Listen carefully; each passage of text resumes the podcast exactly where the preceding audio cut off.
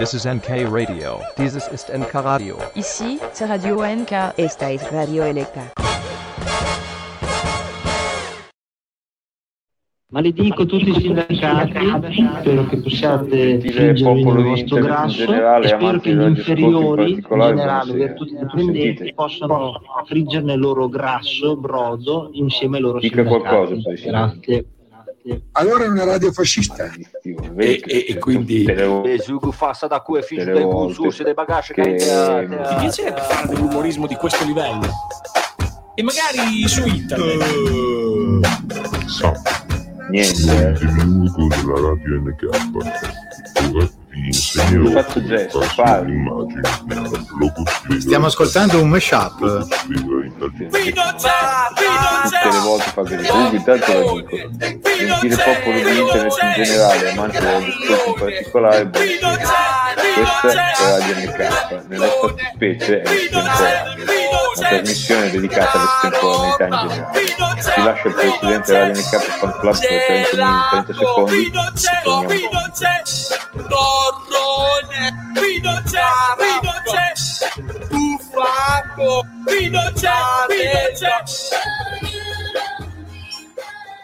Bene, e visto che il Demi non ci sentiva perché c'era un mashup e lui non lo sentiva, non si sa bene per quale motivo, allora dico io, eh, dico io la solita tiritera, sempre che lui ricompaia. Ecco che ricompare, gliela facciamo dire a lui.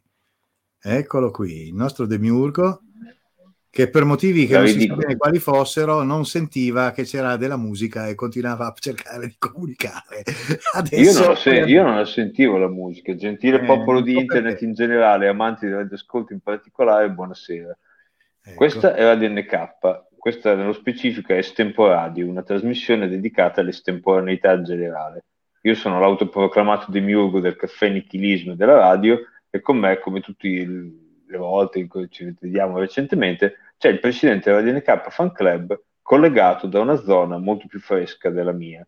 Io qui ho grosso modo 25-26 gradi fuori dalla finestra, ma un'umidità intorno al 70%, invece il presidente sta in una zona dove ce ne sono 15 e ce n'è probabilmente meno del 50% di umidità.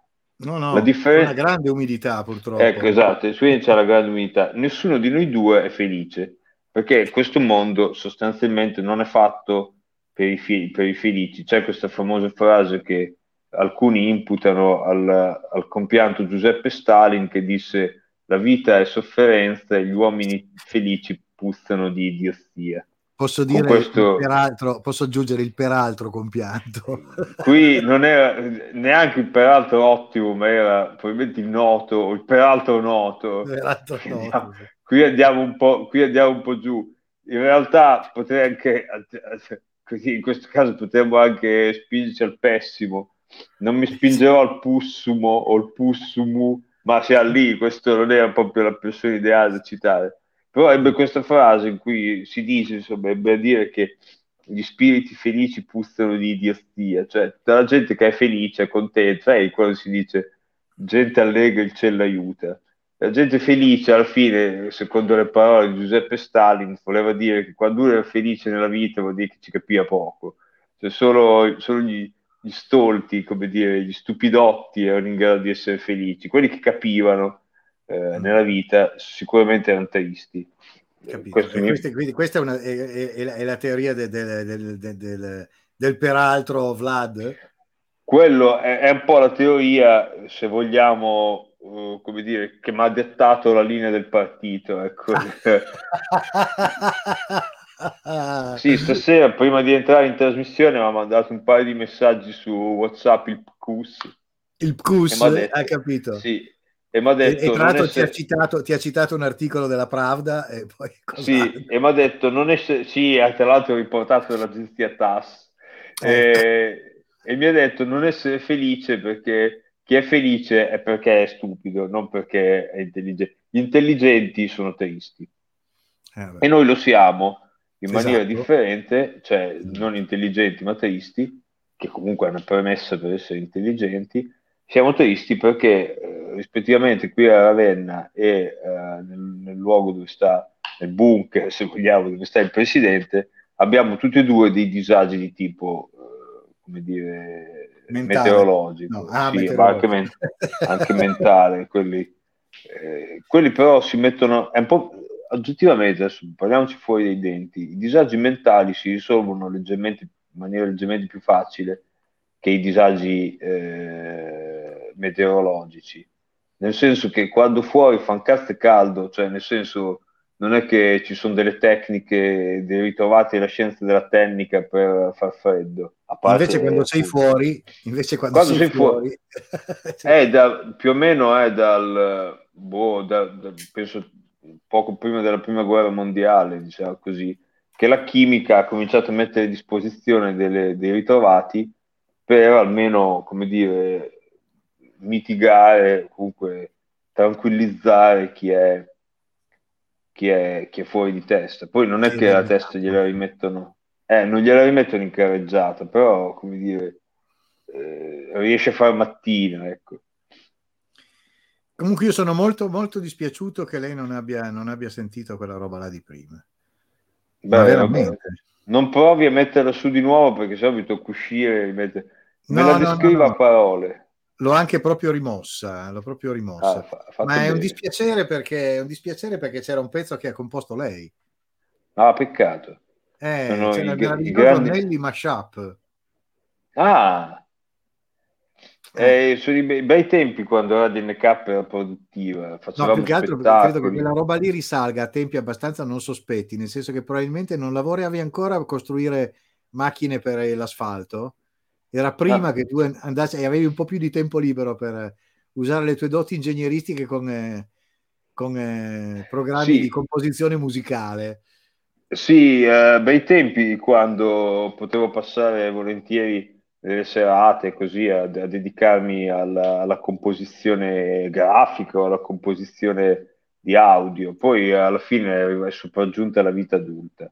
Non solo la vita adulta, ma se vogliamo aggiungere anche un aspetto, il matrimonio, che Eh, oltre è che essere... molto dopo, dai, adesso. Non, Sì, non- oltre che non essere la tomba colpe- Non dell'amore. diamo delle colpe alla Melandri oltre quelle che ha già. No, no. ognuno nella vita si sceglie, come dire, eh, si sceglie il proprio nemico, si sceglie i propri demoni. Ma da presidente, ma ci- cioè, voglio offendere, ti sei acceso la sigaretta con un lanciafiamme, cioè, Sì, è l'ultimo che mi è Eh. rimasto in casa. Si sono scaricati tutti gli accendini, mi è rimasto questo, che è quello che uso per accendere. ah, fico. Tra l'altro non dimentichiamo che ne ho anch'io uno simile. Volevo citare questo esempio tecnico. Allora, una delle cose che non mi piacciono del mondo moderno è il marketing.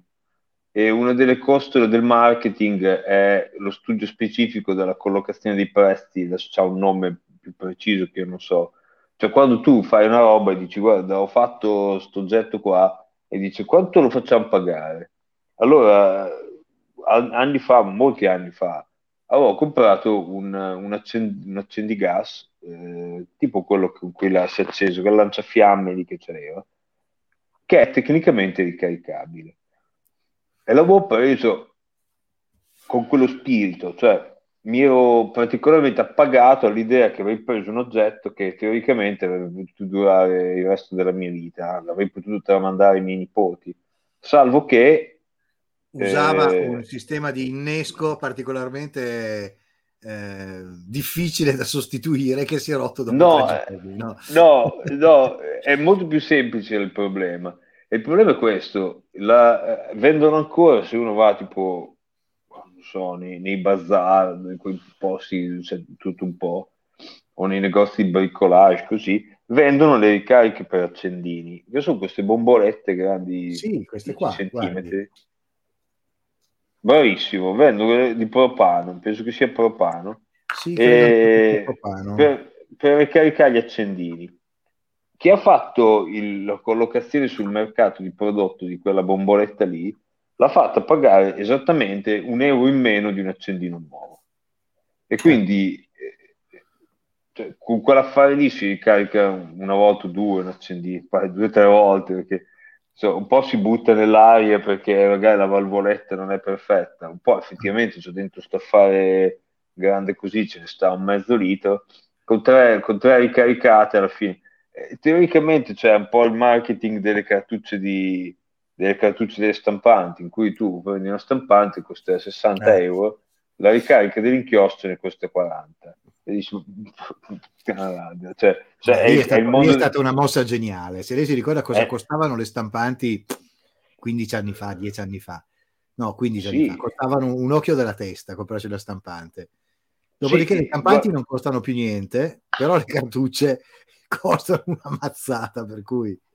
Io ricordo questo fa. particolare, il mio primo computer, il mio primo PC, me lo regalò mia mamma, ovviamente all'epoca avevo tipo 11 anni, non, non è che potessi comprarmelo con i soldi guadagnati lavorando, e eh, mia madre mi regalò questo PC che fu un, gran, un regalone, cioè probabilmente uno dei regali più costosi che abbia mai ricevuto eh, come regalo, appunto, che, che comunque c'aveva, stiamo parlando di roba tipo seconda metà degli anni 80, quindi potrà essere stato 88, 87, 88, questa roba qui.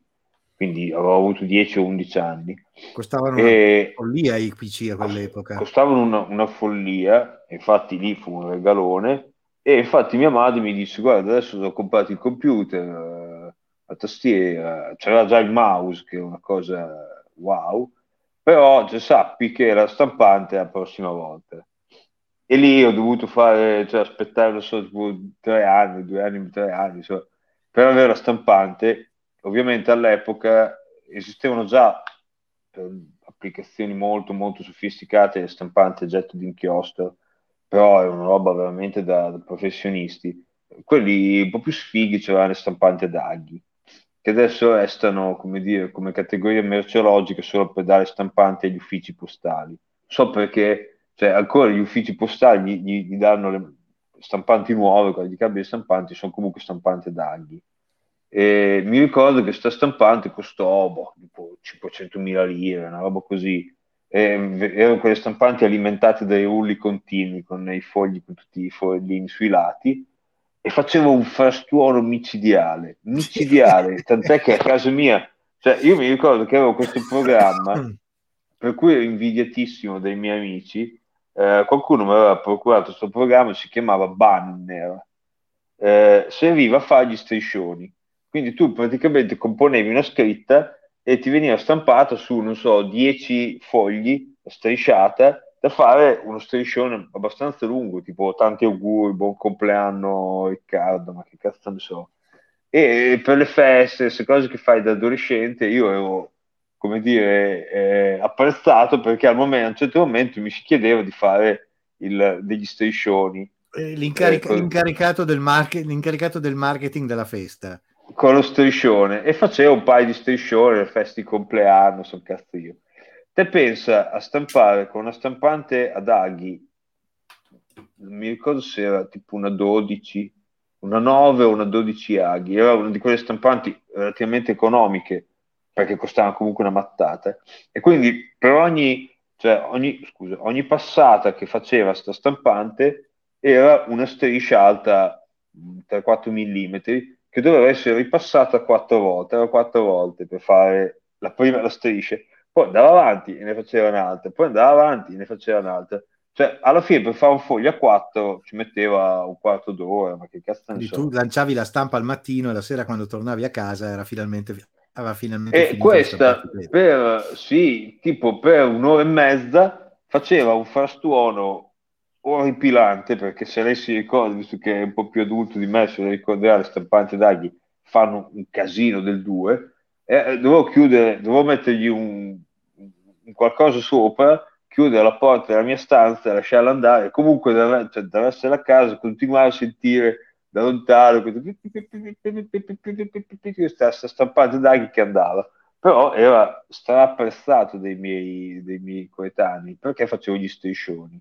Ora, pensare che adesso con una stampata, un plotter, ma che cazzo ne so, una roba così fatta in secondi, letteralmente su una stampante, eh, in ufficio da noi abbiamo un plotter laser che stampa, cioè una tavola in formato zero, ci metteva veramente un po' 5 secondi, cioè ci mette di più la macchina, quella la sputa dentro un altro oggetto che poi la piega, fa tutte le sue pieghe e la sputa fuori già piegata, in Ah, formato però. 4. Quindi ci mette, non so, 20 secondi a piegare e 5 secondi a stamparla.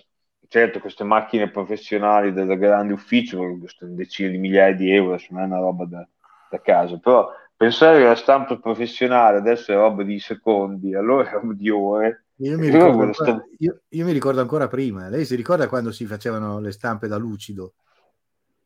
Certo, con l'eliocoppiatrice. Cioè. con le eliocopiatrici che si andava in eliografia, poi le, Eh, le vuole sì. arrotolate le vuole piegate, piegate costavano di più.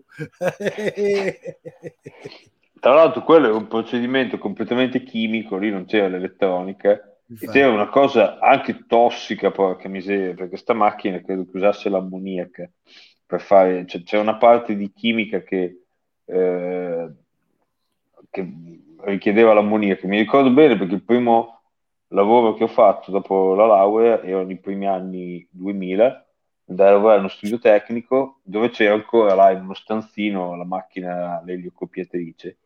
A un certo punto, siccome non si usava più perché negli anni 2000 c'era già i plotter, eccetera, eccetera, Poi si usavano i computer, non si progettava più a tecnigrafo con la carta all'oro. No, non si usava più i tecnigrafi. Il, il- il capo dell'ufficio, insomma, il proprietario dell'ufficio, insomma, l'ingegnere capo, decide di sbarazzarsene e chiama due, due signori, due energumeni che vengono a prendere e staffare e non sapendo minimamente che cazzo fosse staffare, lo prendono e lo rovesciano su un fianco per farlo uscire dalla porta e si fa nell'ufficio un lago, dentro c'erano ancora dei serbatoi pieni, un lago di ammoniaca che attacca a evaporare. E cioè, siamo dovuti uscire, ma, cioè, ma uscire per tipo un'ora, finestre aperte, tutto, cioè, è stata tossica, è una cosa che non si riesce a... Cioè, è- cioè, Eh, ti cazzo. asfissia. Te penso che quando questo- questa macchina funzionava, cioè, durante il funzionamento parte di sta roba evaporava e si, si, si liberava nell'aereo e te stavi lì attorno a lavorare. E comunque anche tutte le copie su cui tu andavi a poi a pacciuccare, a fare le cose, puzzavano da far schifo anche loro. Prima Sì, mi ricordo- di puzzare le copie, pff, ci voleva un fracco di tempo. Sì, mi ricordo bene sta cosa perché il mio- i miei primi due esami che ho fatto all'università di disegno, eh, il professore, nonostante fossero gli anni 90, insomma, che c'era già i computer, eccetera, i professori dicevano: no, i primi esami, i primi due esami di disegno si devono fare a mano, china, perché dovete imparare la manualità. Poi i prossimi si faranno a computer. E i primi due esami di disegno, disegno 1 e disegno 2, li ho dati al tecnigrafo prima di consegnare i disegni al, al professore per l'esame, che dopo si ritenevano loro, probabilmente adesso sono andati a fare carta da macero, Mm? eh, ero andato, cioè volevo tenerli come ricordo, quindi ero andato in una copisteria, essendo disegni su lucido, questi ancora hanno usato l'eliocopiatrice, non c'era ancora lo scanner piano per, per i, per i lucidi, e quindi mi hanno fatto queste copie eliocopiate che ho tenuto a casa, tipo in soffitta, fino a che non mi sono trasferita a Ravenna, dopodiché sono finiti nell'indifferenziata. E tuttora, cioè nel senso, quando li ho buttati via, 15 anni dopo, la busta dove li avevo messi sti disegni c'era ancora puzza incredibile, una cosa, cioè tu la presi, ah, no, puzza di merda. Io ne ho ancora E di quei queste- disegni lì, ne ho ancora di quei disegni lì, ma sono tutti in un magazzino dove possono puzzare quanto vogliono, non danno fastidio Esatto. Eh. Quello lì, Li la- devo dire che tutto... Oh, signora Melandri, buonasera. Buonasera, l'ho vista la passare. sal- sì, è passata la Melandri, la Eh, salutiamo. visto che è passata. È passata Eh, una Melandri a caso. Sì, una delle tante. Una delle Ehm, tante Melandri, sì. Tra l'altro, questi, tutti questi disegni che lei sta tenendo in un magazzino, un giorno, spero il più remoto possibile, andare a far parte del fondo barattieri. Cioè, Sì, ah, certo, sicuro. Dopo, Eh, sì. Di Eh, tutte le cose che- che ho conservato, di disegni, di progetti, di anche prototipi, c'è ancora una- un cassone pieno di prototipi e modellini e roba del Ma genere. in che, in che materiali? Cartoncino, di, di- di tutto, cioè, ho usato tutto Sì, quello che sì, potevo ok. usare, lo usavo chiaramente. Eh, Sì, sì, eh, infatti- si faceva tutto manuale, dai. Tu pensa che quando io sono andato a lavorare nella, nella- nella grande industria, Sì. nella, nella famosa Feroce, eh, alla Feroce, quando io sono arrivato, eh, non usavano chiaramente i, i tecnigrafi. Normalmente per la progettazione si appoggiavano esternamente. Quindi sono stato Mm. il primo che lì dentro si è messo a progettare oltre che a realizzare quello che si, si faceva. Facevamo allestimenti in giro per il mondo. Ok. E io ho rotto le scatole per anni, ma insomma, mettiamo, prima per avere il tecnigrafo, almeno quello, perché sennò diventava un po' un problema. Poi dopodiché ho detto, beh, adesso sarebbe ora, io avevo già il computer da un po', ho detto sarebbe ora che anche, anche questo, questa mega azienda si dotasse di computer. E la risposta, parliamo del 1991, credo, 91-92, la risposta della, de, della direzione dell'azienda fu no, i computer servono solo in amministrazione. Sì, certo, fare, per scrivere e fare di conto. Fare di conto, cioè tu pensa a questa gente che in realtà nella vita progettavano mezzi meccanici per loro. Totalmente a mano libera. No, vabbè, col, col tavolo di disegno. Sì, sì, però appunto si capisce poi perché sono finiti come sono finiti, no? Ecco. La penetrazione del, del software nella, nell'industria meccanica non è stata, come dire, un, una cavalcata vittoriosa. Cioè, no, no, eh, no. Questo non solo in Italia.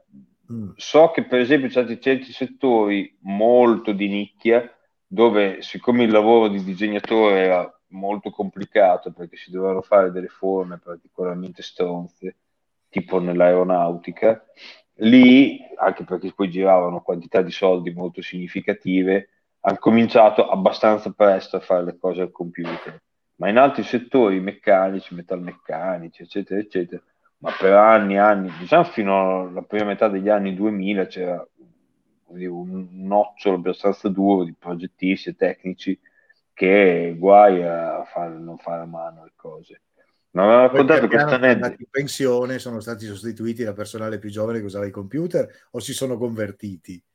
No, bene o male, in Italia difficilmente la gente si converte. Ah, ecco, appunto, certa... no, è quello che ho notato anch'io, si... ma anche io non mi converto. Nel senso che ogni sì, no, va bene, cioè... avendo una certa età, sto cominciando, no, a, bene, fare, cioè... sto cominciando a fare una, un po' di resistenza ogni volta che arriva un upgrade. Una... No, quello, cioè, cioè, allora, premesso il fatto, adesso senza voler dare delle, delle, patenti di vecchiaia alla gente, premesso il fatto che a una certa età, cioè uno dei motivi per cui c'è un problema grosso di gente che si va in pensione a 70 passa anni è che cioè, oggettivamente la, allora, la mentalità, cioè che ne so, lo sbuzzo che uno ha, come dire, innato non cambia da quando uno ha 40 anni o quando uno ne ha 60. Però la, la, la, come dire, la sete di cambiamento e come dire, il, il gasarsi quando viene cambiato un software o che, che ne so, o quando si cambia piattaforma operativa, che uno magari ha 20 anni, che dice dai dai cambiamo la, la, la, la, la, il database del sito, che dici no no, è uscita la versione nuova, dai dai la mettiamo su poi a, a 50 anni è, no, finché va bene la versione so, 2.0, lasciamola lì, perché dobbiamo passare alla 3 che tanto la 2 va bene. E questo è naturale, cioè, anche perché cioè, magari i giovani smanettano di più, perché un po' più, si gasano di più, magari di, anche già io che ho 40 anni e passa, non sono più così gasato dall'idea di cambiare software ogni giorno. Sì, no, ma tu sei in stato più... abbastanza luddista a lungo, eh? io mi ricordo che usavi dei, delle versioni di Windows che erano già preistoria e tu insistevi a fare la radio con delle versioni di Windows. Sì, sì, ma ti ho detto, sono poco, son poco propenso al cambiamento da tempi immemori, figuriamoci poi sei invecchio. Mi avevano raccontato questo aneddoto nella mia azienda in cui negli anni 80, nella probabilmente prima metà degli anni 80 ha fatto la comparsa il computer nel, nel, nell'ufficio tecnico. E c'era, era stato come dire scelta del, dei, degli impiegati che hanno detto prendiamo, assumiamo gente giovane e li facciamo iniziare direttamente dal computer. Gente che magari aveva già fatto qualcosa alle superiori non dico l'università perché all'epoca non è che facessero tutti l'università ed erano stati assunti tre miei colleghi che tra l'altro sono andati in pensione due anni fa, 2020 più o meno. Sono entrati appunto primi anni 80, fine anni 70, primi anni 80 e furono scelti come, come figure di, di, partenza, diciamo così, come, eh, come vedette nel mondo del, del computer. Salvo che, gli, cioè, gli facevano di tutto per far come dire, emergere il fatto che il computer fosse una perdita di tempo. Perché magari gli, gli incaricavano di fare delle cose molto complesse quando i computer dell'epoca avevano delle capacità anche limitate. Diceva, ah, vedi, ci fa prima fare a mano.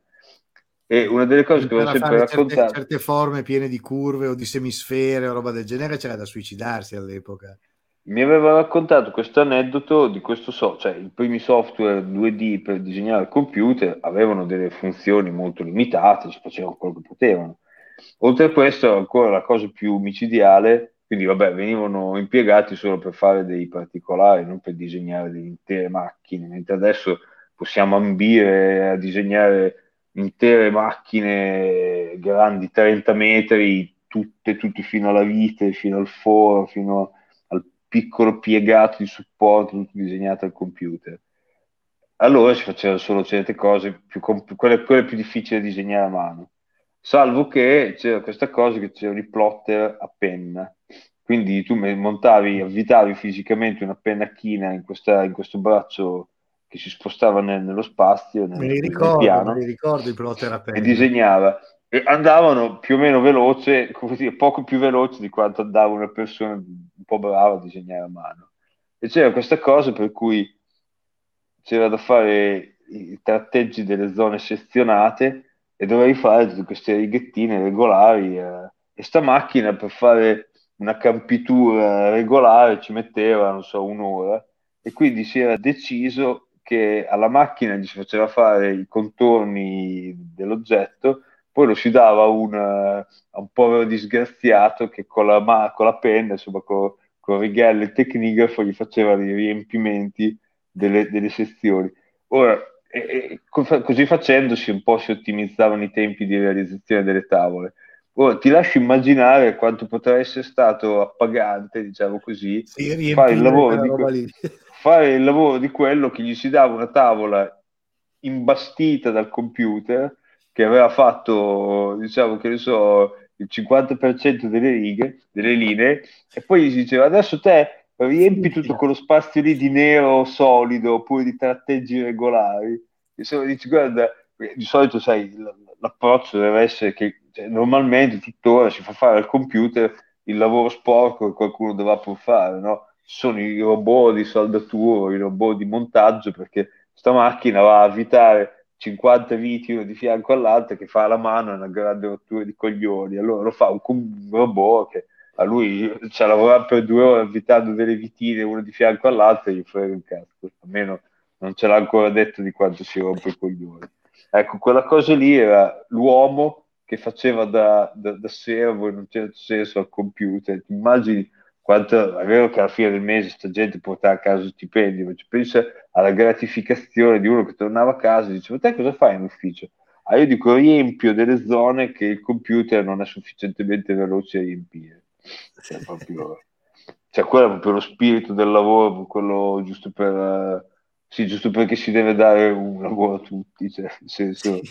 esatto, siete uno che ha studiato, eh, poi arriva che fammi le campiture con le righine tutte uguali, precise, porca. porca. Sì, beh, d'altra parte nel mondo dell'architettura, ma poi anche della meccanica, esisteva il concetto di lucidare una tavola che anche quella è una cosa micidiale. Cioè, eh. c'è un signore che disegna a matita delle cose anche un po', un po', irregolari, magari appoggiandosi a un tavolo con un righello di quelli così che si tengono in mano, e poi dice mettili in bella coppia. Allora sto tizio appoggiava questa tavola, ha fatto un po' alla cazzo di cane sul tecnigrafo, sopra ci metteva un lucido e ripassava le righe, faceva delle righe regolari, mettendolo a quella di due centimetri, quando quell'altro l'aveva fatto un po' così, allora, quello faceva esattamente due centimetri, mi facevi il raccordino, la raggiatura, un'altra raggiatura, e alla fine veniva fuori il disegno fatto per bene. E quindi c'è un tizio in cui lavoro era ripassare delle righe fatte a matita da uno, fatto però bene.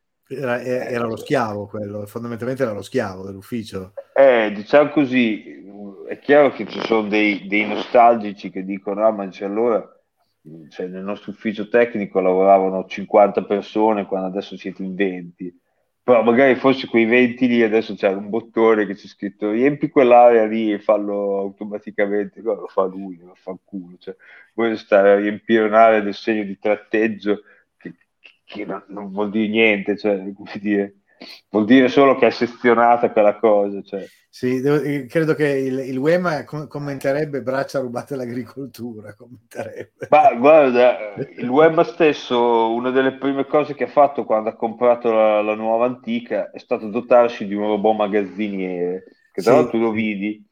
E adesso, cioè, quando l'ho preso il web, cioè, la nuova antica c'ha qualche anno, sono già diversi anni che ha aperto. Boh, 4, 5, 3, 4, no? così. Sì, 4, 3-4 5 anni minimo, sì.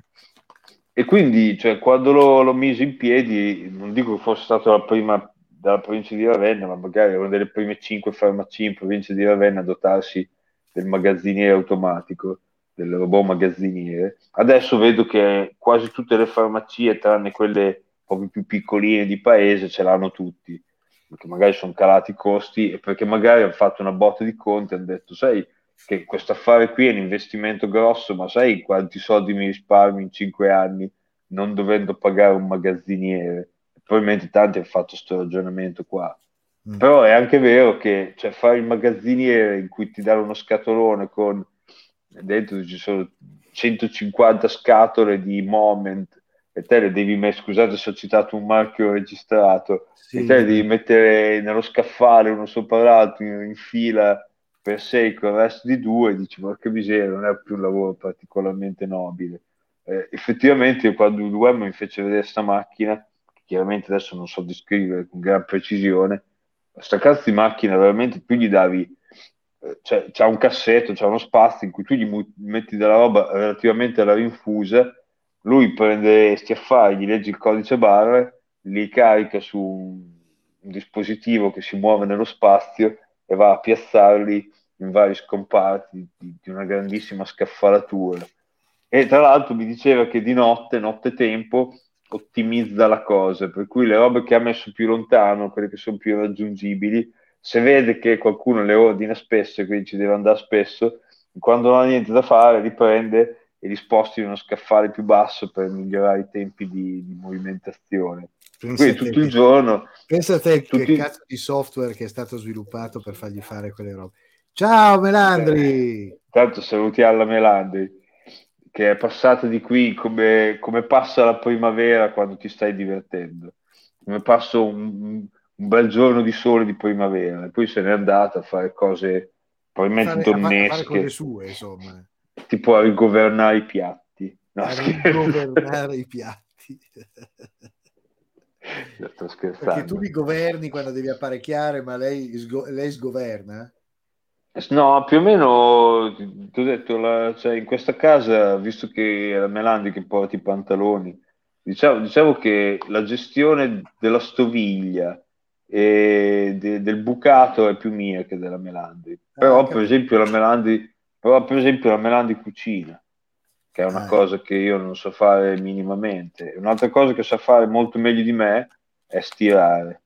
Io lì sogno, cioè ancora sogno l'invenzione di capi eh, cioè di, di fibre tessili che non siano sintetiche, che però comunque abbiano bisogno minimo di stiratura, perché Io l'ho eliminata la stiratura. L'unica cosa che, fa- che faccio stirare sono le camicie, tutto il resto Eh sì, no, ma infatti, infatti c'è, c'è alcuni tipi di magliette tipo le polo come sto indossando adesso. Ecco, guarda, vedi, vedi, vedi questo bel vestito rosso? Eh, questo è un vestito di lino che ha, indossa la Melandri quando si deve fare bella. Quando gli Il dico il Melandri, lino- il, il lino è un casino. Esatto, quando gli dico Melandri, vestiti come uno schianto. Lei si mette gli abiti lunghi, solo che cioè, sono vestiti male- maledetti che vanno stirati, cioè gli abiti in generale vanno stirati, le camicie vanno stirate. Poi uno si può mettere, cioè come di calzini, le mutande, ma le t-shirt, chi cazzo se ne frega. Le camicie effettivamente non stirate sono un po' brutte. Come disse Io il Satrapo, Devo far tirare il disse- mio, il mio burnus io.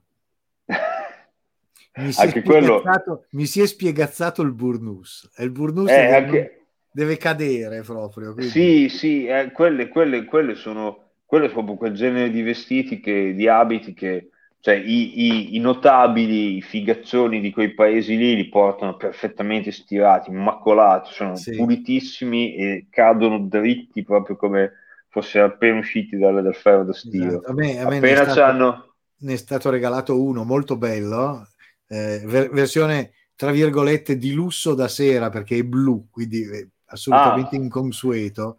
Sì, E colori tenerlo in, moda. ordine, certamente. tenerlo in ordine è un disastro. Eh, sì. bellissimo.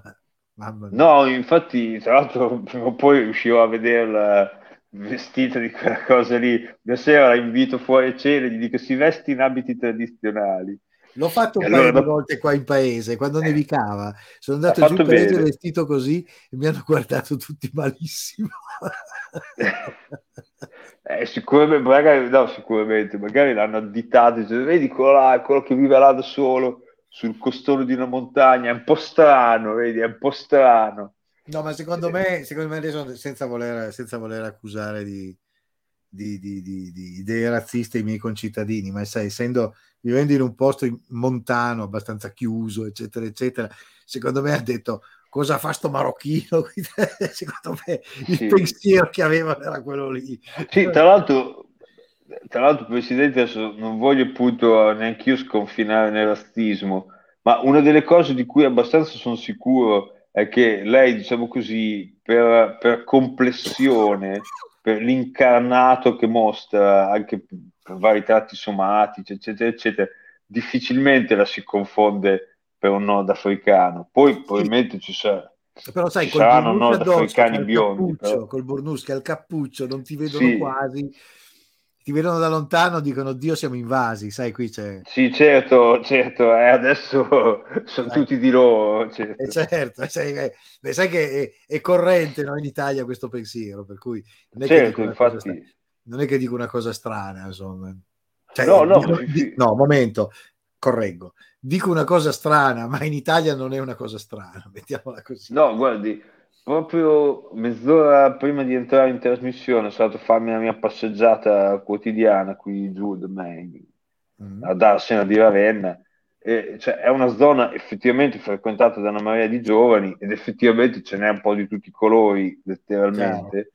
E una volta parlavo con un mio collega che, cioè, tizio della mia età, come dire, non è un vecchio reazionario, però è un giovane reazionario. Perché sono stato una volta da voi là in Darsena a fare una passeggiata, cioè, cioè, c'è tutti i colori, cioè, porca miseria, ben, venga, nel senso che, cioè, che- cioè, se ci fossimo solo dei romagnoli non ci sarebbe nessuno per la strada alle, alle 10 di sera, alle 9 di sera, poi tutti tutti che parlano così, ma tu pensa che noia, tutti con lo stesso accento. Invece, adesso io forse il mio più, forse è più piacentino, perché È più ultimamente- piacentino, è più emiliano. Sì, eh, perché ultimamente No, mi, ascolto, mi ascolto Forchielli imitato da Crozza, e allora mi viene la parlata di, di Crozza che imita Forchielli. Lo fa, lo fa. Sì, eh, si ricordi sempre per il romagnolo, si ricordi sempre Vargugni, va vida Vargugni. che quello è sempre Vargugni, bellissimo. Eh, l'altro giorno mi ha detto la Melandi, mi ha detto un termine che io ho dimenticato del romagnolo che è incudè. Al giorno d'oggi, sì, eh, che è una- sì, al giorno d'oggi vuol dire in Q è oggi, de è il giorno, quindi significa al giorno d'oggi e sta a significare, eh, sai quando si dice i giovani d'oggi, Sì, sì, sì. oppure eh, come dire, lo stato dell'arte di- di qualcosa ad oggi è, è così. Dice incudè eh, ed è una parola molto complessa che rende molto l'idea. Sì, perché però che tanti- è compressissima e per uno che non è, eh, che non è di lì, Ah no, guardi, cioè, il, romagnolo, come anche certe cose dell'emiliano, dei dialetti emiliani, hanno delle derivazioni, scusi, delle derivazioni celtiche e, e- e- di sicuro non sono... Celtiche, come- celtiche, cosa c'entrano i Celti con voi? Eh, una volta, cioè, sopra da Rubicone c'erano i Galli, Eh, cioè, eh, prima che, prima che Ah. Cesare passasse il Rubicone c'era, c'era- erano tutti qua era- Galli?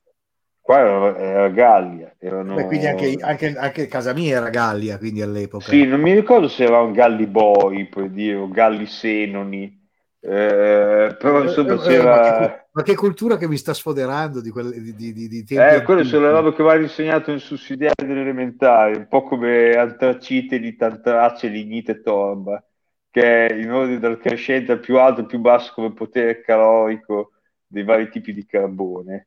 Ah. E anche, ma con gran pena le reca, Le reca giù, giù, eh, che è la vabbè, quello- forma mnemonica per ricordarsi i nomi delle Alpi. quello quelle cose come il latino che era fero fers turilatum ferre, che era la declinazione del verbo portare. Eh, sono quelle robe che cioè, ti, ti- ti si attaccano alla testa e poi non sai neanche in che contesto usarle, si Io, citano io- io non sempre. posso seguirla sul latino perché per quel poco che ho fatto quando lo facevo, mio- la, la media in latino, la mia media era, era 3. Eh, vabbè. Mm, mm, Io, neanche io ero particolarmente brillante. proprio il latino per me era una cosa, tenetemelo lontano, porca miseria, un disastro. Io, io sono preso sempre banalmente di 5 dalla professoressa, che lei è- insegna, o ha insegnato, non so se insegna tuttora anche latino, non greco, ma anche latino, comunque sa anche il greco. E cioè, chiaramente, avendo fatto il classico ed essendo uno che eccelleva al classico, si ricorda ancora che, cose. tu spero non abbia fatto il classico, tu non hai fatto il No, classico. io ho fatto lo scientifico. Ah, ecco, no. Mi- No, Mi no, ricordo bene che c'era stata un- una conversazione col dottor Lepronte che lui, non so ricordo se ha fatto il classico, lo scientifico, non voglio dire cose, di sicuro sa leggere il greco e il latino e c'era questa cosa che Vabbè, un'estate mi disse, qualsiasi cosa, secondo me se gli metti anche del sanscrito lui ci arriva, non è... sì, mi ricordo questa cosa che, cioè mi disse, ma dice, io di solito per d'estate, per- non so se lo facesse per, per prendere per il culo, ma non credo, eh, che disse che d'estate, cioè in vacanza, gli piaceva rileggersi i classici. E chiaramente si, cioè, aveva libri che aveva preso dalla biblioteca di famiglia, eh, bilingui, nel senso che c'era una pagina in greco e l'altra pagina tradotta in italiano. E lui dice che preferiva leggerlo in originale perché anche i traduttori migliori, anche quelli più, che avevano fatto le traduzioni più leggendarie dal, dal latino e dal greco, comunque era difficile rendere certe espressioni in italiano perché è una- un'altra lingua, un'altra roba. E questo tipo di asserzione, vista anche da chi viene, possiamo chiamarlo pisciare lungo, dico giusto? Sì, esatto. Una delle cose che io non so fare, so fare qualcosa nella vita, ma una delle cose che non so fare è leggere i libri in lingua originale se c'è di fianco il testo in italiano. Cioè, Ah, se- come, come dire, magari te mi dai come dire, un libro, una pagina in inglese, e a forza di vivere su internet, cioè alla fine un po' di inglese lo mastico, però se di fianco c'è la traduzione, dicevo perché devo farmi il culo qua per leggere in originale. Però, Però sai, dipende, mo- dipende molto dalle abitudini, eh, perché ho scoperto recentemente, nell'ultimo anno e mezzo, sto collaborando con, eh, con persone che parlano praticamente solo inglese, americani, eccetera, che parlano solo inglese. E devo dire, a parte il grande aiuto di, di Google Translator che veramente ti, ti salva in... in Sì, ultimamente è migliorato molto quello lì. Secondo me è Sì. peggiorato Maps, ma è migliorato Google Translate. Esatto, è migliorato Google Translator e il fatto che sia migliorato e anche mi ha, mi ha talmente ormai coinvolto, dato che ogni giorno scrivo un po' di roba così, che comincio a scrivere dalla parte italiana di Google Translator quello che devo tradurre, comincio a scriverlo già in inglese io. Cioè, comincio a ragionare in inglese e a scriverlo in inglese, che va benissimo, ne sono ben felice, vuol dire che comincio a prendere la lingua, a, pre- a prenderla Sì, certo. in confidenza. Però è pazzesco come a furia di paciugare questa roba, pur odiando dover tradurre, eccetera, alla fine ti entra. Eh, dopo un po' ti entra, sì. Io proprio ieri sera la Melandi mi faceva notare che lei per un- qualche periodo di tempo aveva studiato arabo, che non è per la lingua più facile da Cacchio, studiare. Che era che vorrei E- tanto sapere io e non, non avrò mai le palle per impararlo, purtroppo. E mi ricordo che mi faceva notare ieri sera che c'aveva a mano Google Translate nella versione, non so, italiano-arabo e eh, automaticamente adesso mi faceva vedere che quando tu metti la modalità arabo senza stare a dover cambiare un cacchio, ti fa apparire sotto la tastiera in arabo, che è una roba incredibile perché Sì, sì, Cioè, sì. lei eh, le lettere, cioè, le lettere dell'alfabeto le sa, quindi cioè, magari a fare della grammatica e così, però cioè, se te questo vede lo scarabocchio, dice, quella è una P. Dice, "Ah, ok. E, e dice, porca puttana, ma ce l'avessi avuta all'epoca in cui lo studiavo, perché all'inizio dice, quando te c'è una lingua che non sai, specialmente scritte con dei caratteri che non sono i tuoi, Non solo, è La scritto parte- al contrario anche. Sì, la parte stronza è, vai a cercare una, vedi una parola, devi cercare sul vocabolario, non è la stessa cosa di leggere scritto in caratteri latini, Eh, devi anche, come dire, sapere che ordine c'ha nell'alfabeto cosa viene prima dell'altro, perché eh, Esatto. del vocabolario Poi loro hanno, dei- hanno delle, delle cose che non hanno corrispondenza in italiano, assolutamente. Sono tutti, Sì, c'hanno dei suoni. sono tutti Sì, quei sì. suoni fatti con l'H, col- con, con la gola, eccetera. Sì, Hanno tutti- sì. Hanno tutti una lettera precisa e sono con sfumature pazzesche perché uno è l'altro è l'altro è Sì, ric- ricordiamo sempre la battuta che abbiamo fatto 50 volte della traslitterazione del nome di Gheddafi, che già cioè, in arabo può essere pronunciato in due o tre volte, Sì. il compianto Muammar Gheddafi, eh, che cioè, in italiano è scritto in una certa maniera, che è la traslitterazione spannometrica. che da loro esempio un- è Kadhafi, in Sì, dove- sì. Eh, con la K. Sì, e, e in altri lo dicono Gaddafi. Kadhafi. E comunque cioè, c'ha, c'ha quella Q lì che c'ha un po' di e Sì, la cosa esatto, divertente esatto. è che già loro, cioè già in arabo, a seconda se sei so, egiziano libico o ma che cacchio ne so, o giordano, adesso sto sparando delle cose un po' a caso, c'è un modo leggermente diverso di pronunciarlo. In più, ci sono cioè, modi totalmente diversi, perché tu pensa, ad esempio, il mauritano sì, deriva dall'arabo antico direttamente. ecco, E ad esempio un marocchino che parla arabo marocchino corrente, in Mauritania Sì. ha grosse difficoltà a farsi capire.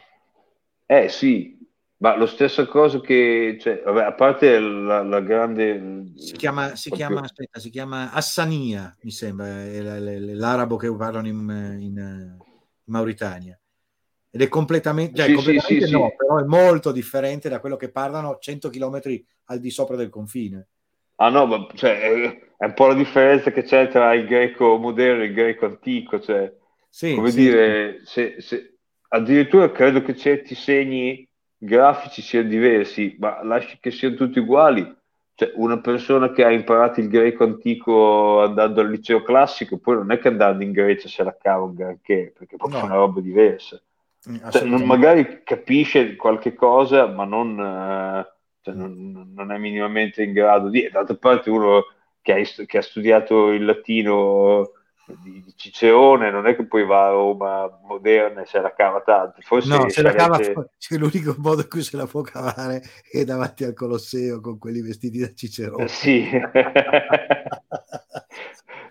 Cioè, al massimo se la cava a leggere le iscrizioni che ci sono nella colonna traiana, ecco, cioè, Sì, forse, sì.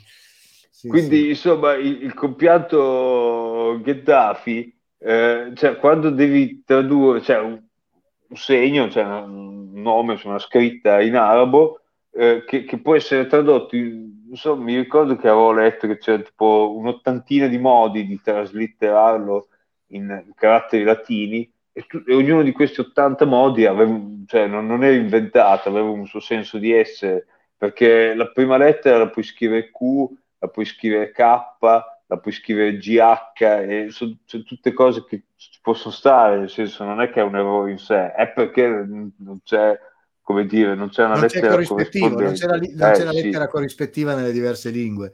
Mi No, piacerebbe no, vedere cioè- come si scrive in, in- in lituano o, o in finlandese. Ecco. Quali lettere? Quello- quelle con i pallini sopra. Cioè, Quello è molto bello. pallini. Eh, quello è molto bello perché adesso non è che lo faccio di solito, però mi è capitato di, eh, come si dice, cioè, se, se tu vai alla Wikipedia eh, e cerchi un tema, cioè una cosa in italiano, tipo appunto Gheddafi, cioè la pagina, poi non va a guardare, leggi in altre lingue e cioè, già il nome della pagina, che è quella cosa lì, cioè, è scritto in arabo col nome arabo, ma se vai a vedere in francese o in, in inglese, hanno un nome diverso, Assolutamente sì. Mm. che non è quello con cui lo scriviamo in italiano. Quindi probabilmente andare a guardare la pagina finlandese di Gheddafi è scritto adesso, perché- eh, adesso mi hai fatto venire, provo a uscire. Mi senti ancora, vero? Sì, ti sei- non ti vedo, ma ti sento. Cioè, ti vedo fisso, ma ti sento. Adesso C'hai un'espressione strana, per cui va bene, può andare bene, sì, sì. va bene. Sei frizzato con un'espressione particolare. Aspetta che è che purtroppo non si, met- non si riescono a mettere due adesso faccio così metto un attimo Giovanni Gronchi Giovanni e Gronchi. ecco vedi nella pagina italiana c'è scritto Muammar Muhammad Abu Minyar al-Qaddafi Al Qaddafi, scritto giusto? Q-A-D-H-D-H-A-F-I Eh, e sopra la A e la I c'è un tratto, non è un puntino, c'è un tratto così. Poi Sì. adesso mo vado a vedere che cacchio ne so in eh, un'altra lingua che magari conosco un po', eh, tipo tedesco, c'è Mhm. scritto Muammar al-Gaddafi, scritto Al-Gaddafi, eh, sì, G-A-D-D-A-F-I. Ma è bellissima questa cosa perché te puoi andare a cercare, ecco per esempio se dare di spagnolo c'è scritto Muammar con una M sola El Gaddafi, Eh, certo, è il Gaddafi, certo, perché per El loro è el, Gaddafi. giustamente, certo. E, e- e ogni lingua ha il suo modo di scrivere Gheddafi, maledizione c'ha ragione tutti. Porca mignotta. Addirittura c'è in, eh, c'è in eh, lombardo. Tu pensa che casino quando tu devi databasizzare tutte queste cose, non lo so, per tenere sotto controllo i traffici della gente che si sposta, roba del genere, che c'è uno che a seconda del paese in cui arriva è scritto in maniera diversa. Dopo un po' sì, me- diventa un casino che la metà basta. Io non so come fanno a gestire queste robe. ecco, se vado a vedere la pagina in turco è scritto Muammer Gaddafi, scritto K-A-D-D-A-F-I. Eh, Quindi ogni, ogni lingua ha il suo modo di scrivere Gheddafi e va bene tutti. Questa cosa qui è scioccante perché no, merda, non va bene tutti. Ci sarà un cazzo di modo per scrivere Gheddafi, invece no. Vabbè, ecco. torniamo a e quindi, noi. e quindi Alvise Marinetti, come, lo- come- come si può dire? In tanti modi. Io ho provato a scrivere il mio nome in, in arabo col traduttore automatico, ma gli manca un qualche cosa, c'è una qualche lettera che non, che non, non gli piace nella traduzione dall'italiano. Eh, lì, per cui lì, suona diverso. eh, lì cadiamo nel, nel mondo in cui cioè, nomi che per noi sono normali in, in altre lingue esistono, eh, in altre no. Per esempio, io mi chiamo Riccardo, esiste, che ne so, l'analogo in eh, spagnolo, esiste l'analogo in Vedi, francese, basta in vedere inglese. senza fare cose tanto complicate. Tu pensa a, come- a un classico. C'è un certo, c'è un certo ex presidente del Consiglio che Sì. dagli americani è chiamato Giuseppe perché non riescono a dire Giuseppe. Sì, Giuseppe is very happy, ricordiamo. È, è un classico Allora, esempio. E mi- parliamo solo che- dall'inglese all'italiano. non mi ricordo se c'era già Obama o, chi o forse c'era Trump, non mi ricordo, sì, mi sa che c'era Trump, che lo chiamò proprio apertamente Giuseppe. Giuseppe, Giuseppe, lui era Trump che l'ha chiamato Giuseppe. Giuseppe, esatto. E, eh, sì, tu, cioè, tu potrai anche obiettarmi che quello può dipendere da- da- dall'alto livello di cultura di, di- di- no, di, di- nel Trump. per cui No, nel sen- cose perché non, eh. no, nel senso che è chiaro che esiste l'analogo in inglese che è Joseph, di Giuseppe. Lo so, ma se Però- tu leggi Giuseppe in inglese, che la I- con la E finale per loro è una I, Eh sì, certo, eh, quindi Giuseppe, non ci sono. Poi addirittura quando va a pigliare un nome come il suo o il mio d'altra parte, che hanno delle origini teutoniche, Sì. e uno dice come si traduci in arabo? Ma che cacchio, questi nomi non esistono. Magari sarebbe facile se lei ci chiamassimo Omar o, o Muhammad, cioè Sì, eh, Videomar, quanto è bello quello lì. Video Omar quanto è È bello. esatto. bello, sì.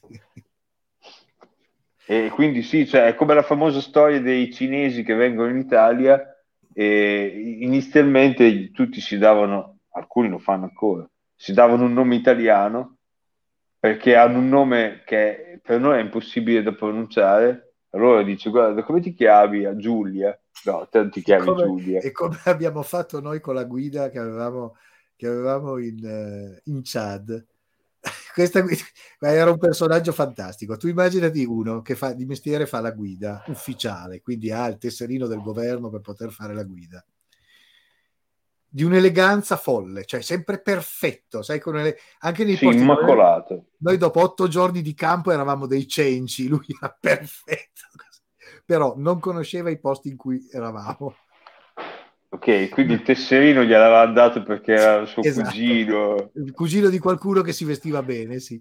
E comunque dopo due o tre giorni che prendeva svarioni abbiamo cominciato a chiamarlo, a decidere che lo chiamavamo Mario.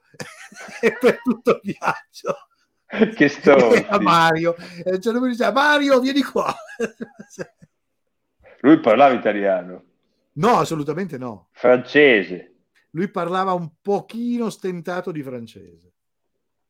Ok, e quindi poi non ti so dire cioè, quale variante araba fosse lì in Chad perché lui, lui tra l'altro credo che dalla faccia e dal, dal colore di etnia poteva essere un tebu e i tebu parlano anche spesso e volentieri il tebu che è una roba, che è una roba loro, cioè, una roba loro cioè, esatto come io che di faccia si capisce che sono romagnolo, noi parliamo di romagnolo.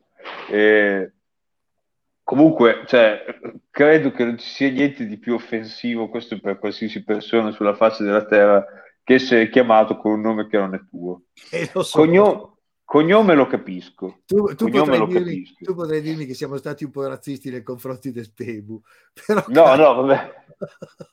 No, no, ma, cioè, a volte, a volte, cioè, a volte essi stessi, cioè persone con cui hai a che fare per questioni di lavoro, magari hanno un nome di sei lettere che non è il tuo, non- non- magari chiedi come si pronuncia, però è, è un nome veloce.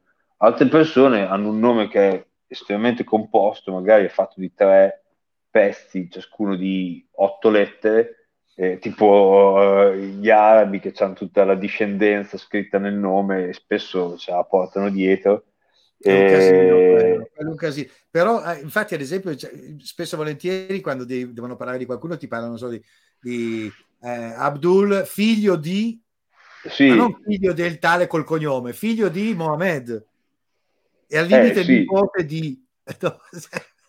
E quindi cioè, spesso tanta gente che ha a che fare con stranieri che non sono avvezzi al modo in cui si formattano i nomi o come si usano i soprannomi in quella cultura lì, ti dico, senti, magari puoi chiamare Mario, che sanno che in italiano Così Mario è un nome comune, Eh, cioè, capito? È come dire, boh, io vado in Cina, eh, devo perdere il sangue per, per cercare di, di, solo di dire come si pronuncia il mio nome a un cinese, gli dico, senti, te puoi chiamarmi Zhu, o che cazzo ne so, cioè, se, se- se sei più comodo, perché adesso è solo per apostrofarmi, non è che... Però effettivamente è così, i cognomi sono molto complessi, anche in italiano, a volte sono dei cognomi no, eh, che magari differiscono da un altro per una lettera, magari te lo chiami eh, barattieri piuttosto che barettieri, ma che cazzo ne so. Esatto, Ma il nome, il nome è ma- è maledizione, quando cominci a chiamare una persona con un nome che non è il suo, quella è stra, stra offensivo. Tra l'altro c'è sempre quel... eh, c'è È- è sempre un po' quella- come- quel... È, è un po' come dire, ehi coso, vieni un po' qui. Esatto, è, è un po' come quando tu vai nei cantieri dove te hai il, il- come mi è capitato, c'è il caschetto, non mi ricordo se è tipo giallo, non mi ricordo se è bianco, comunque che rappresenta che tu sei un progettista e la gente viene e dice, oh capo, Esatto, oh, Capo capo. di che? Capo, capo e cazzo, cioè io non sono mica il tuo capo, io so- ho un altro capo che se ne sta dall'altra parte della Romagna in un ufficio che devo chiamarlo al telefono, cioè è solo, mi metto il casco solo perché tu capisca che se uno, non, mi- cioè non puoi prendermi da parte e dire salda quel ferro lì perché non so fare, ma non è che sono lì a, a ordinare, poi c'è, dice, guarda, mi chiamo Riccardo, Eh, capo, eh, quella stessa cosa lì, è tipo, oh, te, cioè quelle cose lì. Esatto, sì, tipo, ehi. Eh, sì. ecco, Eh, sì, vedi, eh, ricordiamo Mario- sempre... Mario era questo signore qui. C'è proprio la faccia da Mario. Si vede che come Mario. Balotelli d'altra parte. Sì, sì, sì, proprio Mario. eh, il nostro Mario era questo signore qua. Beh, comunque Eh. veramente un distintissimo, devo essere Un distintissimo. Scarpa, no, no, no, scarpa ottimo- impeccabile. impeccabile. Scarpa- Infatti era veramente di una, di una, di una, di una eleganza. Guarda, ti prego di notare l'eleganza di quest'uomo. Veramente No, impressionante. cioè, occhiale Eh. scuro, scarpa impeccabile. Tra l'altro, probabilmente eh, stavate anche in dei contesti proprio ambientali dove la scarpa bianca era diffi- è difficile da mantenere. Io, per, Esatto. per esempio, senza voler andare molto lontano, cioè io adesso è estate, ho un paio di pantaloni corti bianchi che metto quando voglio dare più carisma, sintomatico mistero, e quello non, cioè, ci vado una volta fuori, mi siedo in un posto che non sia forse neanche l'abitacolo della mia macchina, cioè quelli sono sporchi. Quindi figuri le scarpe in un posto polveroso, però sabbioso così, però questo è impeccabile effettivamente. Sì. Notare che belle che sono queste, queste, incisioni di giraffe dietro la sua testa. Forse non si ah, merda, sì, me ne sono accorto adesso, sì, sì. Eh. Che ci siamo sì, fermati... Grandi sono quelle cose che succedono praticamente per caso, perché ci siamo fermati per prendere un, un, un caffè, classica cosa da viaggio. A un certo punto dice pausa caffè, tutti si fermano, si tirano fuori le moche e ci si fa il caffè. Ah, e sì, guarda caso, ci giriamo sulla parete, tac, c'erano tutti questi, questi graffiti di antichi, di immagino. Sì, è roba preistorica questa qua. Ah, merda, lo lascio così la... Eh, ma tu sapessi cosa è stato rovinato anche da italiani teste di cavolo, turisti italiani teste di cavolo, non solo italiani perché anche, ah, non siamo gli unici che fanno cretinate, ma eh, delle pitture rovinate, delle altre cose che per mettersi a fare i ricalchi o, o roba del genere, o, o, bagnarle perché si vedesse meglio nella fotografia, le hanno rovinate completamente. Cioè, ah, merda. Delle cose, per e poi di... vandali, vandali. Ad esempio, in quel viaggio lì siamo stati in un posto dove c'era sotto una falesia c'era un, un riparo molto lungo sì. e sulla parete verticale di, sulla parete verticale e su quella e sul soffitto diciamo così c'erano tra le più belle pitture rupestri che ho visto in vita mia. Veramente una roba spettacolare. Due anni dopo qualcuno con una bomboletta ci ha fatto graffiti sopra. Questo è il motivo per cui nei paesi boh, diciamo, più turistici ci mettono del plexiglass e poi c'è scritto non fotografare. Sì, no, ma poi provano, sai, lì vabbè, sono, sono vent'anni che hanno praticamente la guerra civile, quindi riuscire a tenere sotto No, no, ma infatti cioè... è difficile. Non, no, non no, puoi, cioè, c'è, più di tanto c'è la guerra, sì, ma c'è sta a fare il recinto per dire guarda qui si entra solo a pagamento, non è una cosa. In Algeria invece, dove sono stati degli scempi fatti da, da diversa gente, compresi italiani, le zone in cui sono stati fatti questi lavori qua le hanno chiuse al, al, al turismo. E, e, i locali, quindi sia i nomadi che, che hanno delle, dei, ogni 20-30 km c'è un piccolo posto dove c'è una persona che sta lì, gli portano da mangiare, cioè, lui controlla la zona col binocolo, vede che non ci si sente che fa casino, eccetera, eccetera. Sono abbastanza controllate da quel punto di vista. Sono forme di guardiani, diciamo così. Minimo di guardiani, perché sai, sono fondamentalmente poi per quei paesi che hanno sì, vabbè, l'Algeria c'ha il gas, bene, d'accordo. Però togli il gas, l'Algeria che cosa c'ha? Niente. Eh, è un paese immenso, gigantesco, in sì, cui gigantesco. i tre quinti, se non i, se non i quattro quinti, sono deserto. E in quel deserto sì. ci sono delle cose spettacolari, delle opere d'arte che risalgono appunto a 10, 15, 20 mila anni fa, che sono una roba spettacolare, e alcune zone le hanno proprio chiuse proprio chiuse, basta. Lì i turisti non ce li facciamo più andare perché c'è troppo rischio che danneggino. Se non altro hanno capito che è un patrimonio e che va conservato in qualche modo. Perché be- e la cosa che ho scoperto ultimamente che mi ha fatto molto, molto piacere, cominciano ad esserci gli algerini della costa, quindi quelli delle città, quelli che hanno un'attività normale, che vanno per turismo nel sud dell'Algeria a vedersi queste cose. Ah, ho capito. Non, come non esistevano. So, sì non esisteva niente. Sì, sì, cioè, cioè, turismo interno, diciamo così, esatto. come che io vado a vedere la costiera malfitana. Che cacchio Esattamente, cioè. all'epoca questo tipo di cose non c'era. Mm, e invece adesso comincia a esserci ed è una gran bella notizia perché vuol dire che c'è una sensibilizzazione, sensibilizzazione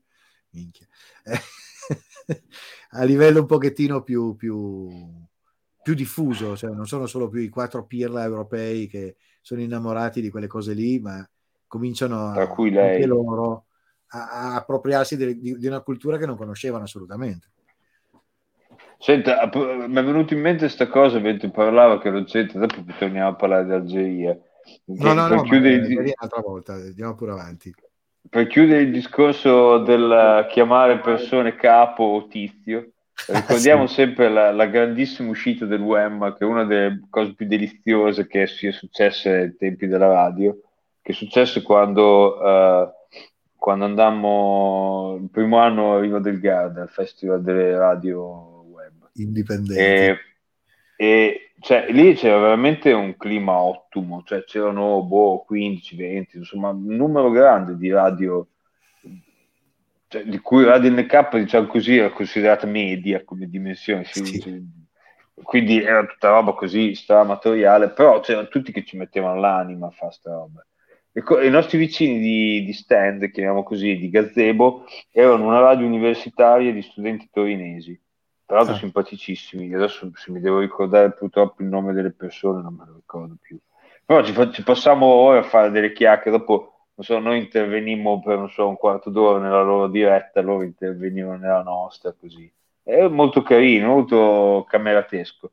Allora a un certo punto c'era questo ragazzo, già che si chiamasse Gianluca, adesso per dire, e cioè al web non gli veniva il nome, quindi a un certo punto per attirare la sua attenzione mi fa, con me fa Uè, poi mi guarda, com'è che si chiama?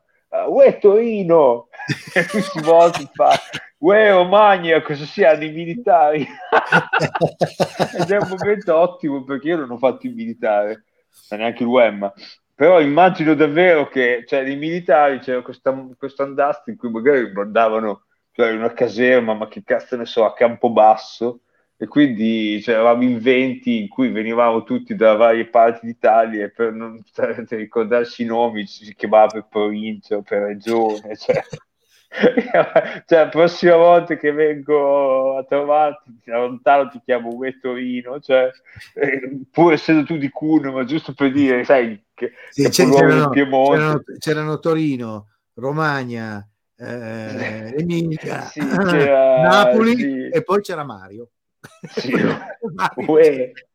Sì, anche di Uè Napoli, cioè lì chiaramente secondo me se un napoletano lo apostrofi con Uè Napoli, secondo me non la prende benissimo. No, non la prendo Perché bene. credo che ci sia, credo che ci sia anche, possa nasare anche questo, questo vago intento, come dire, denigratorio. ecco. offensivo, sì, va bene. Offensivo. Ma tanto, insomma, dai. Noi ormai siamo offensivi all'acqua di rosa, anche perché se non incussa l'UEM, No, Noi- eh, noi oltre un certo limite non, non andiamo mai. No, ma noi sì, noi facciamo, noi, noi Presidente al limite facciamo delle gaffe. Adesso, eh, vuol dire, la sensibilità su quello che può essere offensivo, quello che si, si può dire, non si può dire alla radio, è molto, ca- alla radio e comunque sul web, è molto cambiato, anche in tv, eh, però, cioè, adesso parliamo del web, che noi facciamo parte delle robe web, è molto cambiato, cioè, quello che era ritenuto eh, una battuta simpatica, un po' cretina dieci anni fa, adesso magari per certi versi è diventata una roba per cui ti prendi una denuncia.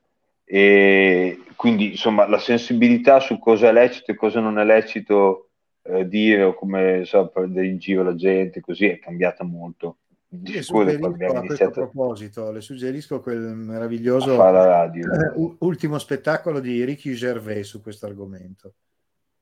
Ok. Se lei sa chi è Ricky Gervais, Sì, lo so, lo conosco, cioè so chi sia, so che è un comico eh, stand mo- molto in gamba, eh, e ha fatto però l'ultimo non ho mai sentito niente di suo. L'ultimo spettacolo l'ha fatto tutto contro questa cosa del politically correct. No, che tra l'altro adesso io eh, oggettivamente sono anche d'accordo che ci sia, cioè nel senso, mh, come tutte le cose va preso con le molle, nel senso che non va estremizzato. Secondo me ha senso, cioè, eh, Sì, però in uno spettacolo comico, in una roba del genere, allora cioè, non è più permesso niente, cioè, devi cominciare a fare solo la sottigliezza, la così, cioè, Sì, dopo è chiaro che la roba, diciamo, la battuta crassa, la battuta un po' violenta adesso non è più accettata. Eh, no, ma ricordiamo solo che l'ironia su certe cose, Ah, guarda. fare ironia su certi argomenti, cioè ti hanno tolto tutta una serie di cose per cui uno non usa più, far- non usa più dire niente, infatti lui su- eh, sulla base di questo presupposto ha rigirato la frittata e ha fatto uno spettacolo pazzesco dove si è preso insolenze di tutti i generi. Però, ah, essendo, immagino. però essendo Ricky Gervais non sono riusciti a censurarlo. La- la- l- il caso mio di studio che le porta è questo, non più tardi di stato, marzo, aprile, veramente un paio di mesi fa, sono stato, come dire, ri- eh, come si dice, ehm, eh, riammesso da, da Facebook al, nel MOOC, diciamo, nell'insieme di, di bravi. Ah, Sono capito, stato- perché ti avevano bannato perché avevi scritto cattiverie. Mi avevano dato un, un cartellino giallo Ah, ecco. perché un anno fa, dura un anno il cartellino giallo di Facebook. Praticamente Ah, al primo, il primo richiamo è un richiamo, ti dicono guarda hai scritto una roba forte, non farlo più, non la puoi più cancellare e, non, e vieni il cartellino giallo. La, ecco, Dio buono, riabilitato, bravissimo riabilitato. Riabilitato, Melandi mi ha dato questo suggerimento, cioè, non ti veniva la parola, questo è riabilitato, sono stato riabilitato da, da Facebook.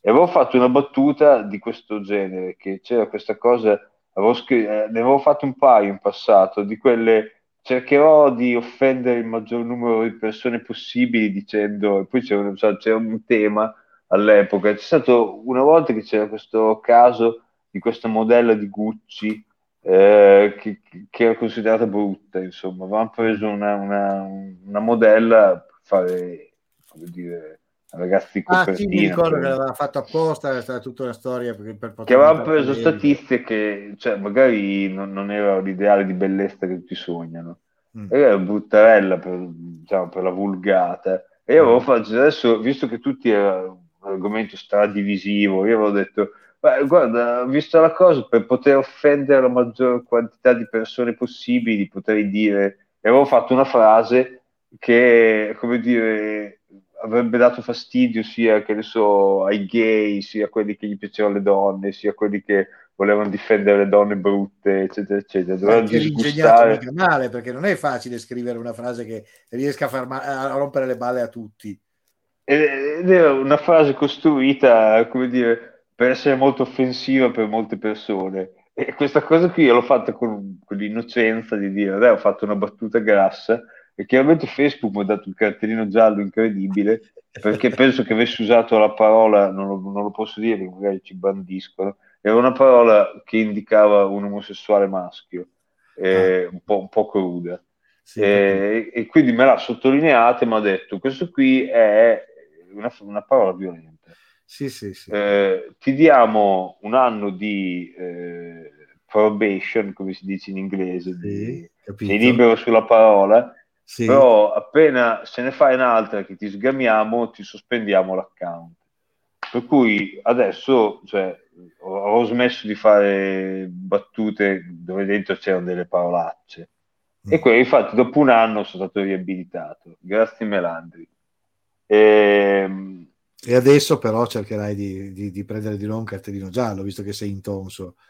No, però cioè, è un po' come no, quando anni fa mi hanno tolto due punti dalla patente, avevo 30 punti, ero riuscito ad avere tutti i punti possibili sulla patente, poi me ne hanno tolti due perché ho fatto una cosa, ho fatto una cosa che non dovevo fare, mi hanno fermato, mi hanno tolto due punti e mi ha veramente tirato un sacco in maniera incredibile perché sono un pignolaccio, avere il bilancio della patente a 28 punti anziché 30 mi dava fastidio. E dove, non so, mi ricordo se sono due anni o quattro anni fino a che dopo, se sei fatto il bravo, te li danno. Ho aspettato pazientemente questi anni che mi fossi riabilitato, poi me li ha ridati perché non ho fatto più nessuna cazzata nel frattempo. E allora dico, ah, adesso sono a posto. E lì era quella cosa che c'era la spada di Damocle di Facebook che mi avrebbe cacciato via se avessi palle. fatto un altro errore. Sì, no, però, Però- ci, stanno, ci stanno togliendo tutta una serie di gusti, anche quella di dire le cazzate, però non è, non Io è, diver- non è più divertente. oggetti- oggettivamente avevo usato una parolaccia, Eh, però è chiaro, è chiaro che Facebook non capisce se te l'hai scritto in un contesto ironico, eh, se te hai fatto del sarcasmo, eccetera, eccetera. Ah, per no, beh, lui era chiaro, parolaccia. E... Cioè, E ah, tra l'altro, e quindi il succo del discorso è che adesso ci sta un po' più attento, solo che è meno divertente, cioè nel senso, per chi fa, adesso io non, non mi voglio paragonare a, a un, a un comico, però una, una- una buona parte dei, dei miei post che faccio sul web sociale hanno un intento satirico, di critica sociale, così, ma raramente faccio dei post in cui dico guardate, mi sono eh, in centro a Bologna, guardate cosa faccio in centro a Bologna. Oh, sono andato a mangiare un piatto di tortellini in centro a Bologna, guardatemi. quella cosa lì non mi è mai piaciuta del web sociale, più passo No, tempo neanche a non mi me. piace. Eh, quindi l'aspetto sociale del web sociale, io- quello che coltivo è quello di scrivere un po' delle cazzate eh, che hanno un intento di un po' satirico per, per quello che si può. A te, diciamo, a te piace di più il web asociale. Sì, a parte sì, mi piace il web sociale, però è chiaro che adesso ci devo stare un po' più attento perché i, i motori i bot che fanno i controlli di- su Facebook stanno attenti che se uno usa dei- di- di un linguaggio divisivo, come si dice, eh, poi prende degli altri cartellini gialli. Eh beh, E sì. chiaramente cioè, questo un po' ammazza la satira. Devi riuscire esattamente a fare della satira in punta di penna. E, cioè, come dire, uno dei filoni della satira è quella non in punta di penna, cioè c'è il fiore di Esatto, è comici quello il problema. cioè, e, e è di persone satiriche che, che fa ridere perché dice eh, eh, le parolacce, insomma, Eh, oppure è fa delle chiaro, eh. battute, fa delle battute che sono non molto politicamente corrette. Eh, dovresti, come dire, sapere che cioè, è come no, quando ci sono i disclaimer prima di un, di un video o prima di un libro, che ne so, prima di una canzone, cioè, sappi che è explicit content. Ecco, esatto, Eh, quindi- explicit content, esatto. Sa- sappi che sto profilo la persona usa dei termini forti e insomma, sappi che se, se- se- se sei uno che tende a offendersi eh, potresti offenderti.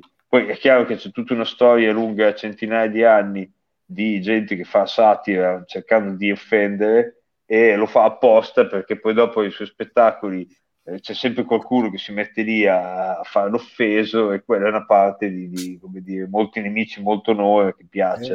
Eh, e marketing, è sempre quel famoso Eh, sì. marketing. Eh sì, certo, certo. Però è vero che un certo tipo di comicità, un certo tipo di satira, di ironia, chiamiamola come vogliamo, eh, quella un po' grassa, eh, è chiaro che non la fai più se non puoi dire... No, ma infatti sto dire- cominciando, a pensare, sto cominciando a pensare che dovremmo provare a non fare più delle dirette, ma a farle registrate, pubblicare soltanto la parte audio sul nostro sito e sui podcast dove normalmente è stata e fregarcene totalmente di quello che di, di come abbiamo sempre fatto. Così siamo anche più liberi. Potrebbe essere quasi una soluzione. Dopo dirò delle parolacce apposta per vedere se... Sì, beh, questo è, questo è chiaro, è chiaro che, mh, come dire, è un po' come la storia del, è un po' come la storia dei, dei brani eh, coperti da diritto, cioè nella storia di Radio NK voi che non siano scappati dei brani coperti da diritto trasmessi. certo, Chiaro. Eh, eh, ai tempi d'oro, cioè, è un po' quella cosa che dici, guarda, mi è scappata una canzone che forse era protetta, è là in un server, però ti devi andare ad ascoltare sta, sto pezzo, e, insomma, sta, sta trasmissione, scoprire che c'è un pezzo, vedere che dura più di X secondi, perché fino a 8 secondi è lecito mettere un, una protetta, e dopo dirmi, oh, guarda, beh, mentre adesso chiaramente se tu lo pubblichi con l'automatismo su, su YouTube, YouTube c'è già un algoritmo che fa già lui il controllo per vedere se tutto è, Infatti, è noi non possiamo più trasmettere i Camillas. per esempio. Però Per ecco, esempio. una cosa che dico, a proposito dei Camillas, nel famoso mashup che c'era all'inizio, che poi scopriremo se i nostri ascoltatori hanno sentito l'ho sentito solo io, ehm, c'è quel pezzo dove c'è qui non c'è, qui non c'è, torrone, eccetera. Eh, Come si chiama quel brano? Perché io non l'ho Eh. trovato su YouTube quel brano lì. Se si chiama qui non c'è. Sai che mi hai dato un... Mi domando. Dovrebbe essere, dovrebbe, dovrebbe essere no, no, dovrebbe essere banana bullone. Banana Aspetta che- bullone. Sì, Eh, allora adesso vado subito a cercare se esiste perché è troppo bello quel brano lì. Eh, trovavo, trovavo Mi dai fastidio, trovavo tutte quelle altre robe lì, ma eh, Banana Bullone, ecco. sì, banana bullone Camillas. Sì. Ah, ok. Allora adesso andremo a beccarci subito Banana Bullone Camillas perché Quello non, non lo Bullone. mette. Aspetti Eh, che torno. Ecco, torniamo in diretta. Che avevo chiuso, cioè avevo passato a cercare. Però è bella questa cosa che se io chiudo il browser non sparisco, ma rimango frizzato nell'immagine. Sì, Rimane l'audio male. attivo. Perché stai usando il telefonino, vero? Sì, sto usando il telefonino. Sì, comunque Tra l'altro- devo dire qualità ottima, eh. Ah, tra l'altro stasera sto parlando de- de dei mini micro microfoni che sono dentro questi fette di mortadella che ho nelle orecchie Perfetto. e, se- e tra l'altro ho scoperto che c'è una funzione che non possiamo usare su StreamYard in cui ciascu- ognuno di queste due ha un microfonetto perché eh, tu potresti indossare anche solo una alla volta come auricolare del telefono e cioè se tu mh, registri con un registratore da audio registri in stereo cioè orecchio sinistro e orecchio destro e appo- essendo infilato nell'orecchio ha un qualcosa di binaurale cioè nel senso che più o meno eh, registra quello che registrerebbero le mie orecchie quindi la separazione destro-sinistra è quella che avrebbero le mie orecchie ed è molto carino poi non l'ho mai usato però adesso cioè, eh, bei tempi quando si andava di nascosto ai concerti per fare i come si chiama, i bootleg, e si doveva portare un microfono nascosto nel bavero della camicia e con un filo che andava dietro la schiena. con dei registratori che comunque erano grossi, perché vabbè, ai tuoi tempi c'erano già quelli piccoli. C'è Una Walkman. cassetta. Sì, Ma prima che ci fossero con i Walkman si riusciva a registrare lo stesso portandosi dietro dei aggeggi allucinanti. Sì, sì, c'erano delle robe sì, che pesavano svariati chili. Adesso basta far finta di avere due cuffiette, dice, ah, questo qui li uso come tappi nelle orecchie, e tanto ho due microfoni, che hanno una qualità di decente, più che decente, diciamo così. Ho visto Ma- l'altro giorno un... L'ho visto o l'ho se- solo sentito? Non mi ricordo più, forse solo sentito. Ehm, quando nel... Che anno era? 90? Mm. Boh, sa il cazzo, non me lo ricordo più. Comunque potrebbe essere il 93, forse, ma anche prima. No, no, che cavolo dico, l'83. Nell'83, eh, 82-83, ci fu la tournée di Zappa in Italia. Io sono andato a vedere Mario sia- Zappa, Sì, Mario Zappa, sì. e sono andato a vederlo sia a Torino che a Milano. E, mm, e c'è uno su YouTube che ha una serie infinita di registrazioni di Zappa non ufficiali, ma una roba di centinaia e centinaia e centinaia e centinaia di cose, tra le quali c'è la registrazione di quel concerto fatta praticamente all'interno, fatta praticamente con qualcuno che aveva un microfonino lì, perché ogni tanto sentivi quello a fianco che urlava qualcosa, roba del genere sì. con una qualità sonora notevole, notevole tra l'altro. E c'è l'intero concerto. E- Ah, ma Però avevo si faceva così. Io credo di avere quello dei Roxy Music registrato così. eh, recentemente guardavo un video quando sono stato a casa in malattia, diciamo così, che mi sono dedicato a passare il tempo a guardare i video su YouTube, come Mhm. facevo da ragazzo. Mm. E avevo guardato della roba da, da nerd in cui parlavano, io sono partito di retrotecnologia, per cui guardavo della roba, cioè, come registravamo negli anni 80 ed effettivamente, non dico negli anni 60, ma negli anni 80, mh, come dire, il- uno che avesse un pochino di soldi da spendere nell'apparecchiatura, cioè esistevano dei, come dire, dei, come si dice, dei, dei- dei dispositivi a cassetta bu- buonini, come dire, facevano dei, dei lavori più che decenti, ecco. Sì, sì, sì.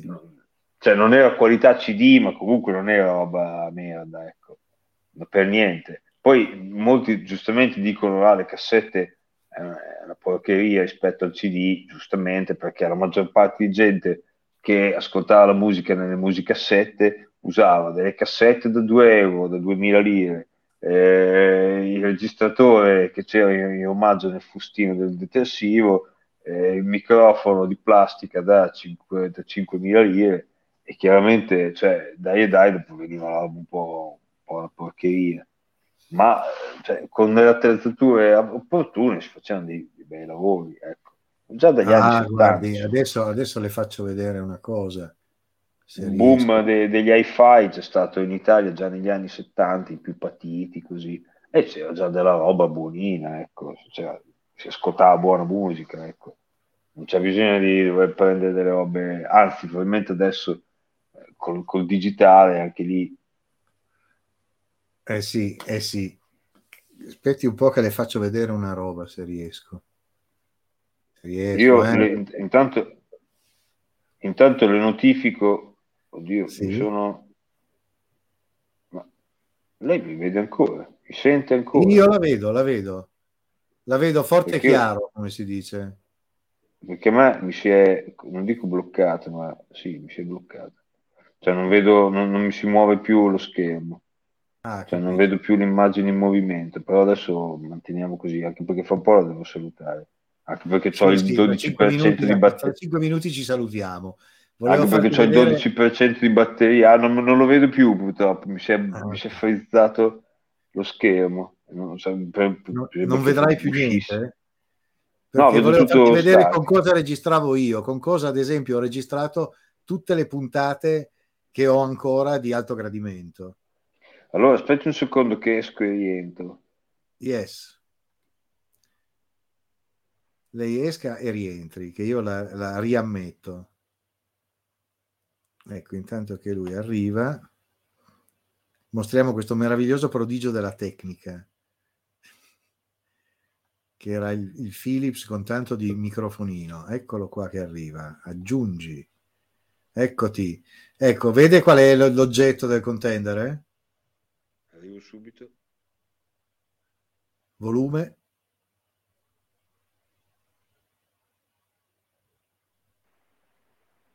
Mi sente? Perfetto. Ti dico. Vede che bello oggettino. Ah, lo vedo. Ecco. Ah, ma quello lì, quello io non ce l'avevo, ce l'avevo un mio amico. Eh, quello è il K7, è uno Esatto. dei primi registratori fatti un po' seri della Philips per le audiocassette.